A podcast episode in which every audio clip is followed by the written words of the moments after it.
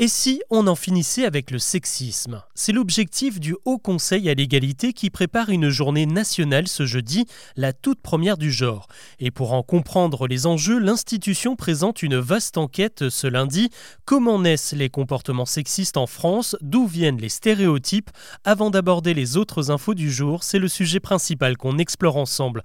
Bonjour à toutes et à tous et bienvenue dans Actu, le podcast qui vous propose un récap quotidien de l'actualité en moins de 7 minutes c'est parti le chiffre ne laisse pas de place au doute. En France, 9 femmes sur 10 déclarent avoir personnellement subi au moins un comportement ou une situation sexiste dans leur vie. Voilà l'un des enseignements de l'enquête menée par le Haut Conseil à l'égalité auprès d'un échantillon représentatif de 3500 personnes âgées de plus de 15 ans. On y apprend aussi que 70% des Françaises estiment avoir reçu un traitement différent de celui de leurs frères lorsqu'elles étaient enfants.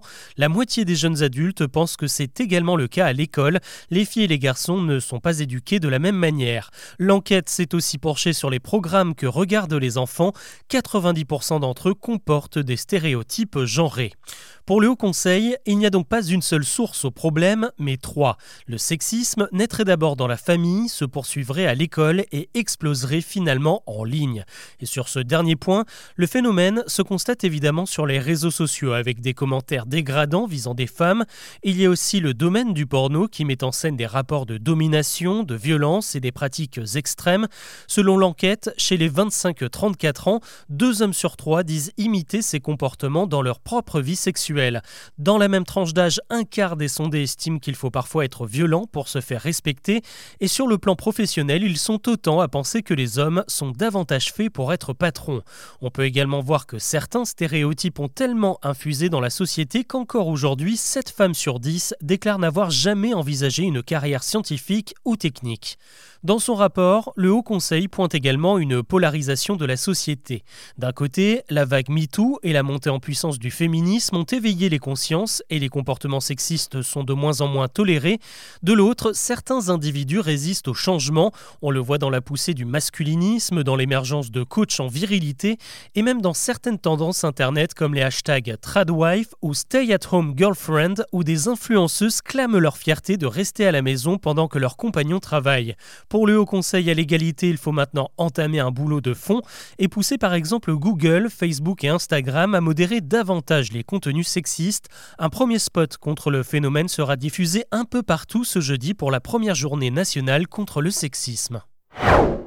L'actu aujourd'hui, c'est aussi cette phrase qui fait beaucoup parler d'elle depuis qu'elle a été lâchée par Emmanuel Macron, le réarmement démographique. Le but, encourager les Français à faire des enfants car les courbes sont au plus bas et à terme, on craint de vraies conséquences comme le financement des retraites.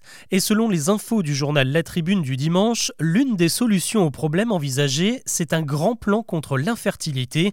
Le phénomène touche plus de 3 millions de personnes aujourd'hui et pour y remédier, le gouvernement aimerait proposer un dépistage gratuit gratuit à tous les Français à l'âge de 25 ans. On parle aussi d'instaurer un congé spécial pour les femmes qui s'engagent dans un parcours de PMA.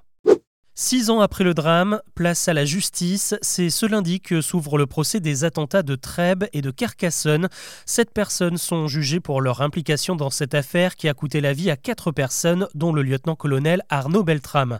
Selon les enquêteurs, les accusés ont tous aidé, accompagné ou soutenu intellectuellement le terroriste Radouane Lagdim, abattu lors de la prise d'otage du Super U de Trèbes en 2016. À l'étranger maintenant, beaucoup de questions se posent après la publication d'un document par le Hamas. On peut y lire que l'organisation terroriste considère l'attaque du 7 octobre comme nécessaire, mais qu'il n'était pas prévu de tuer des civils. Le Hamas dit avoir fait de son mieux pour éviter la mort d'innocents, alors que tout de même 1140 civils ont justement été tués dans l'opération. Dans ce même document, le mouvement demande l'arrêt des hostilités à Gaza où 25 000 habitants ont trouvé la mort sous le feu de l'armée israélienne. Aux États-Unis, la campagne électorale a pris un sérieux tournant ce week-end. Ron DeSantis, le principal concurrent de Donald Trump à l'investiture républicaine, s'est retiré de la course. Il s'est même rangé derrière l'ex-président, qui n'a donc euh, du coup plus que trois adversaires désormais. Dans les sondages, il n'y a même pas photo et les soutiens de DeSantis risquent d'accentuer encore cette avance. De nombreux États doivent encore se prononcer, mais Donald Trump devrait tranquillement être élu candidat du Parti républicain pour affronter Joe Biden en novembre novembre.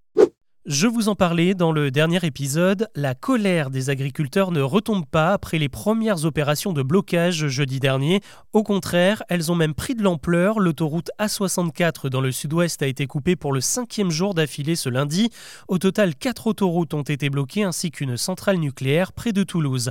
La FNSEA, le principal syndicat agricole, appelle à intensifier le mouvement jusqu'à obtenir satisfaction. Les agriculteurs dénoncent l'augmentation des taxes et des normes excessives imposée par l'Union européenne. Ce n'est pas encore un record, mais on s'en rapproche malheureusement.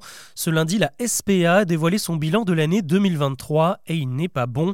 Près de 45 000 animaux ont été abandonnés en France l'an dernier. Selon les refuges, on voit affluer de plus en plus de chiens à la mode, comme les malinois, les bergers australiens ou les staffs qui nécessitent tous un entretien particulier.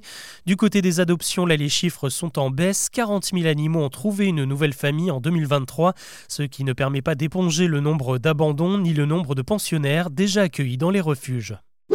On termine avec une belle initiative. Vous connaissez peut-être Philippe Croison, cet aventurier amputé des quatre membres et qui a traversé la Manche à la nage. Eh bien, il a lancé une nouvelle application ce lundi. Elle est baptisée VIP pour Very Important Parking. L'idée, c'est de permettre aux personnes en situation de handicap de trouver facilement une place pour se garer et surtout dans des lieux qui sont accessibles. Car une fois sorti de la voiture, encore faut-il pouvoir accéder à un trottoir et trouver des commerces aux normes. Seulement un tiers des lieux fréquentés par les valides sont aujourd'hui accessibles aux personnes à mobilité réduite. Voilà ce que je vous propose de retenir de l'actu aujourd'hui. On se retrouve demain pour un nouveau récap.